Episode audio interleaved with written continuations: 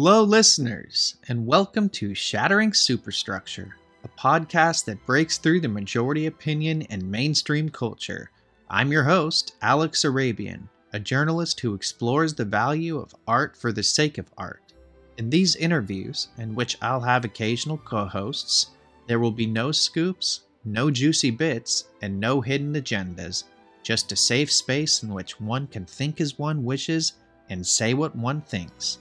And on that note, let's get to the episode. Thank you for listening. Hello, listeners. Welcome back. So, the Scream spoiler embargo is March 13th. So, I thought I would share my full Scream review. I know I only had a few words to say about it in the last episode, but uh, I thought it was a beautiful continuation of the franchise. You know, the new setting worked. Uh, it's been done before in Friday the 13th, part 8. Uh, Jason Takes Manhattan, Wes Craven's New Nightmare in LA, and now with Scream uh, in New York. The latter two had better results critically. Uh, New Nightmare is a brilliant film, and I think Wes Craven's first foray into the meta horror world, which he would expound upon with Scream. Uh, I think Courteney Cox and Mason Gooding are the standouts for their performances, um, and really just uh, Mason Gooding especially is is awesome.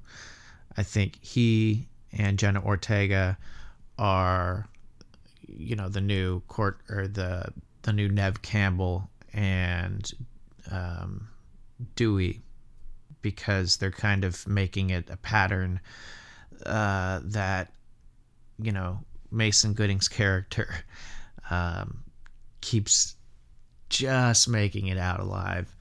So uh, the set pieces are are bigger and more inventive with uh, New York City, and the kills are way more brutal than any other Scream, except for maybe Drew Barrymore's opening scene in the original, simply because of the the tragic context with her parents only a few yards away, uh, and them finding her hanging with her guts open. Uh, that was pretty brutal. I will say getting stabbed in the nose and eye is particularly unique uh, for the series, apart from, I suppose, Anthony Anderson's forehead stab in Scream 4. Uh, you know, I didn't su- uh, suspect who one of the killers were until right before the third act. And uh, it turns out there are three killers Dermot Mulroney, um, Liana Liberato, and Jack Champion's characters as the parent and siblings of Jack Quaid's Richie from Scream 5. And the shrine you see in the trailer uh, of ephemera from every Scream movie and some stab collector's items is actually a tribute to Richie built by Dermot Mulroney's uh, Detective Bailey and I, I, suppose that makes sense how he was able to obtain all of the Woodsboro evidence uh, to get the Ghostface costumes and murder weapons used in each Scream, as well as uh, Stu's TV, among other things. But I feel like that would raise a lot of suspicion from the Woodsboro Police Department. Uh, it's a it's a bit far fetched um, but it's a, also a great tribute to the franchise itself. You know, it's it's a room full of nostalgia uh, with with so many items uh, that really evoke that that nostalgia for previous films. Um, so this is going to be you know a treasure trove for Scream fans. Uh, you've got Dewey's badge, Randy's video store uniform, etc., etc but I want to leave some of them, you know, a mystery to people who haven't seen the film yet. Uh, but most likely, people who are listening to this are aware that it's um, a review with spoilers. So overall, the film is is great, and I think it certainly argues for more Scream uh, and obviously leaves the door open for the next movie. Uh, Skeet Ulrich is back um, as Billy Loomis, and I think he appeared maybe a little too late uh, in the film, uh, and his his presence was at, at first random, but then it was kind of uh, it, it kind of fit the narrative a bit more. Um, I think in the resolution after the climax, it's kind of interesting to see that one of the core four, as they call themselves, uh, or as Mason Gooding's character insists they call themselves, uh, could be the next Scream Killer. I mean, we already saw in, um, you know, the previous Scream that Sam Carpenter doesn't fuck around and she's got some dark, dark um, presence in her, uh, not only with Billy, but her, I think, affinity for, for killing um, and and blood. Uh, so, she, you know, at the end, it kind of uh, she she she grabs the ghost face mask uh, that Billy used in the first film, um, kind of before. Um, I think I guess it was admitted into to evidence uh, as the police and paramedics were on the scene. Uh, so she stares at it, and there's this dark, uh, s- sort of air of the score playing towards it uh, or over it. Excuse me, and it's, um, but then she, you know, tosses it at the last second, and uh, you know, I would say uh, if there was a, a, Scream 7, which is highly likely, uh, that it would be extremely interesting to see her as the killer and what her motive would be. Um, and also in the film, they uh, reveal that you know the fan theory that that Stu is still alive, and they keep that um, open. I suppose uh, whether or not Stu is uh, alive or not, so he could be also a potential killer in the next film. But um, I think one of the directors confirmed that uh, Stu is dead last year. You know, it, it's it's of course they wouldn't say he's alive. Um, and if they said, "Oh, I can't tell you that," then that automatically gives it away that he is alive. so I, it could be a sort of a tweak out. Um, and you know, pivoting from that, I also wanted to give my thoughts on the whale and some of the backlash it received for, it, you know, uh, its portrayal of a 600 pound man.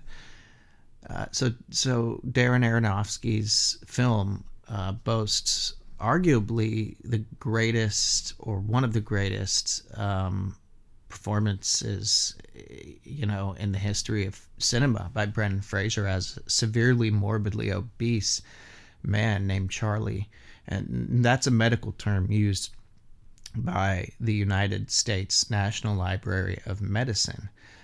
Um, and Charlie also suffers from major depression and binge eating. Uh, the film itself, as a whole, is spectacular as well, and an unprecedented look at the link between these two disorders and how they can lead to to severe uh, morbid obesity. Um, however, some critics have uh, rather ignorantly misjudged this film as, you know, a misrepresentation of, of the morbidly obese, fo- focusing solely on the film uh, as a portrayal of the condition of obesity, even though it depicts one man's psychologically intricate journey. You know, this is just one person. It's not meant to uh, be a larger representation or, you know, one movie that represents the whole fat community. Um, it's been called fat phobic, uh, body horror, torture porn with a fat suit rather than a meat cleaver as the bringer of cinematic shock, uh, mean spirited, hateful, and vile. Uh, an act of hate that disguise as tough love in a film lacking any hint of true empathy and understanding. Uh, these people pointed and gawked at the film, hiding their disgust for an accurate physical representation of a 600 pound person on screen uh, for the first time ever by virtue signaling. You know, with some even making offensive weight and food puns in the process to describe their hatred of not the film, but the image of someone struggling with obesity um, morbid obesity and major depressive order, uh, depressive order, excuse me, uh, for that matter. So these critics are are patently false. Um, you know, perpetuating fat phobia in the process. Ironically, if they had anything else to say about the film other than its portrayal of weight and their att- attempt to conflate everyone in the obese community as one, you know, then it might come off as more subjective rather than a statement of anger about a dying, severely morbidly obese man. So, you know, what do morbid obesity and major depressive order disorder have in common?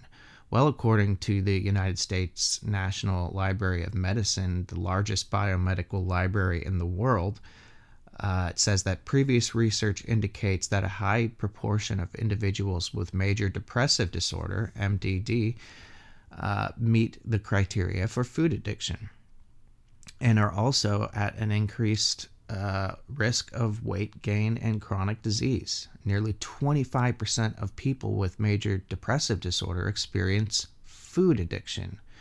And obesity as a blanket term um, and its you know repercussions constitute an important source of morbidity, uh, impaired quality of life, and its complications can have a major bearing on life expectancy, with cardiovascular vascular disease, from which Charlie suffers, being one of the main causes of death in people with obesity.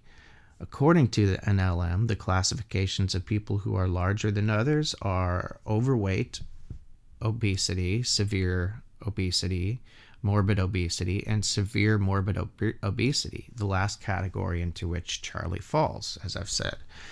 The irony in many of these negative reviews is that most of the critics blasting it are themselves fat phobic, even using, you know, as I've said, um, and even using offensive, like faux clever descriptions um, and fat and food puns to describe its shortcomings. Here are some of uh, the ones that are just ridiculous. Larded with melodrama. Aronofsky's heavy heavy-handed film is crushed by the weight of its own self-importance. A massive performance as a mammoth man. Uh, the effect is one of pay the nickel, see the freak, overcooked nonsense. The whale itself has mobility issues. it goes nowhere.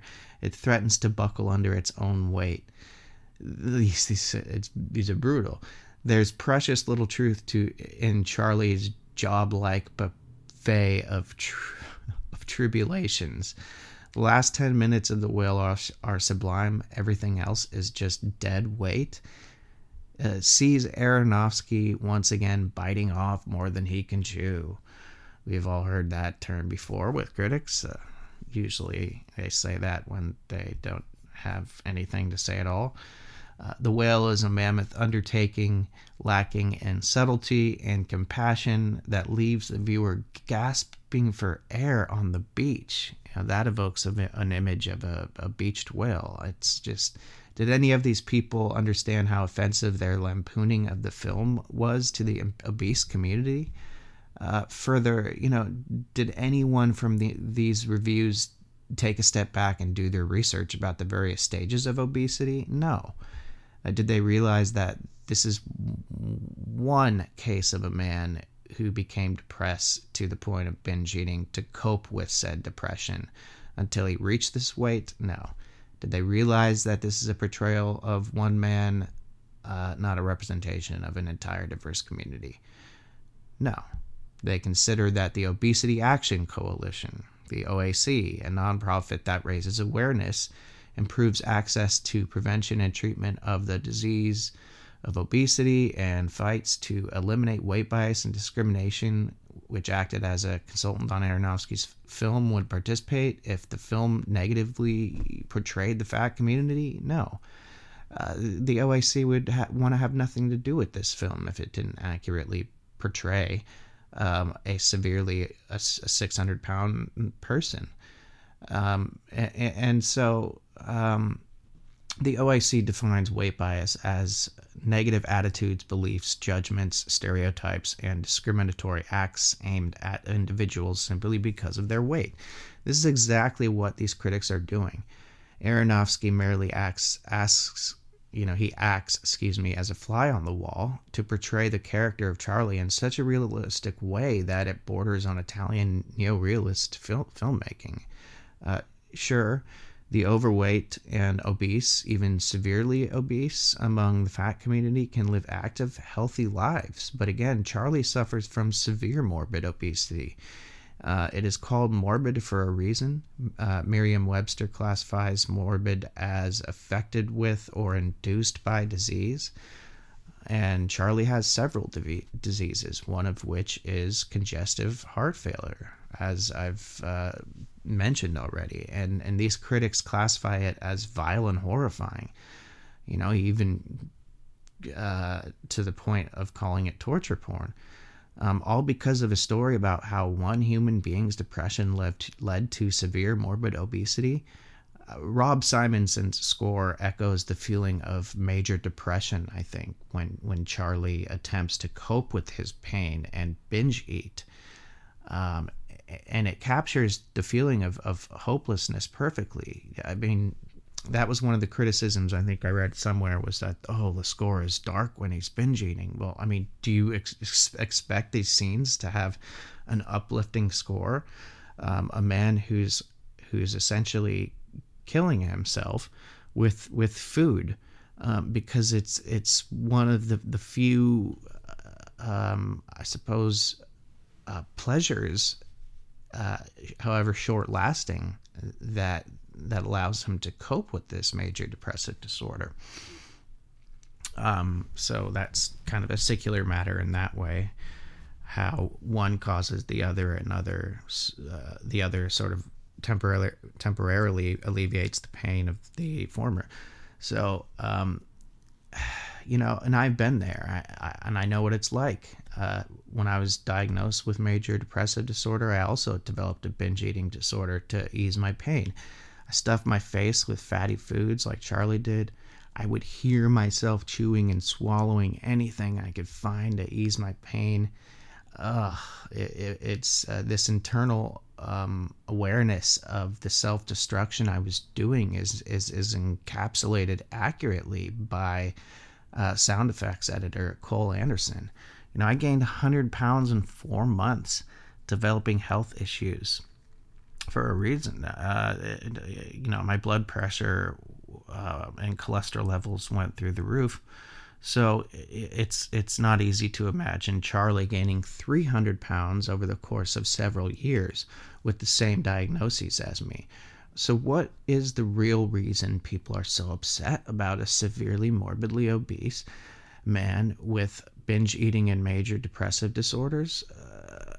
because of their own lack of understanding, their own prejudices, and their own quote unquote horror at the sight of a 600 pound man with his shirt off, binge eating, or simply going about his daily routines, uh, taking showers, uh, you know, brushing his teeth, shaving, uh, getting out of bed. It disgusts them, so they feign activism, claiming to speak for the entire fat community, amalgamizing everyone in it in the process. And that is an act of hatred um, disguised as empathy. So, uh, the whale's intention is to challenge people to think about their own prejudices. The ignorant refused and instead channeled their inability to accept, accept Charlie's lifestyle and disorders as realistic, real world uh, issues from which certain people uh, suffer, uh, and they uh, channeled it into faux activism and more opportunities to use offensive subject matter related puns in their reviews just to get uh, the, the hopes of getting more website traffic or clicks or, or notoriety. Uh, the critics immediately defaulted to this is gross, you know. And in a variety profile, Aronofsky said there are people out there who are going to immediately shut down when they see a character like Charlie. I want people to con- uh, to connect to the film. I hope they do. And uh, yeah, the critics shut down to say the least, and didn't even bother to do the research into what Charlie suffers from. They refused to connect with him, refused to accept that there are people like this. Fraser, however, did the research, consulting with as many people with the same intertwining diagnoses as Charlie's. Uh, so ABD, ABC News said the whale is uh, leavened by or leavened in those moments when Fraser's boyish giggle and bright-eyed wonder peek through heartbreaking reminders of a persona that once lit up movie screens with goofy charm. Fraser isn't a persona, he's a human being. He himself has gained weight since he quote unquote lit up movie screens decades ago. As Fraser told Newsweek, I'm not a small man, and I don't know what the metric is to qualify to play this role. I only know that I um, had to to give as honest a performance as I can. Uh, why is this heartbreaking? What about his comeback um, and his portrayal that eerily resembles his own depression and weight gain as a result of a tragedy in his own life is heartbreaking in the context of The Whale? It isn't an overweight ap- actor inhabiting a role of, of one man in the fat community who happens to have a sto- story uh, similar to Charlie's is, is not something to mourn. It's something to celebrate. Finally, we are seeing stores, stories on screen about real people in the fat community with diverse backgrounds and reasons for their larger appearance uh, on various tiers of the fat spectrum, as outlined by the NLM.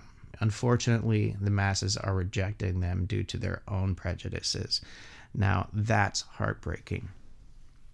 So, I, I would um, like to wrap this up by, by giving my uh, just a few of my Oscar pr- predictions. I think Brendan Fraser will win Best Actor. Ke Huy Quan will win Best Supporting Actor. The Daniels will win Best Director or dir- directors in this case. Uh, the Fabelmans for Best Picture or Tar for Best Picture. That's going to be a tough one. Uh, Michelle Yeoh for Best Actress. Hong Chau for Best Supporting Actress. Guillermo del Toro's Pinocchio for Best Animated Film. All Quiet on the Western Front for Cinematography. Fire of Love for Best Documentary, Everything Everywhere All at Once for Best Score, Rihanna for Best Original Song. And um, that's all I got for Oscar predictions. I, I haven't really. It's difficult to to choose um, sound design and editing, uh, especially when you've got Avatar and Top Gun both on the the um, the roster of nominations. Uh, so we'll see. Uh, this episode will come out on the 13th. So, uh, yeah, we'll see which ones I got right and which ones I got wrong. Um, thanks so much for listening to my Scream review, my thoughts on The Whale, and some of my Oscar predictions. I will see you next time, listeners. This is Alex, signing out.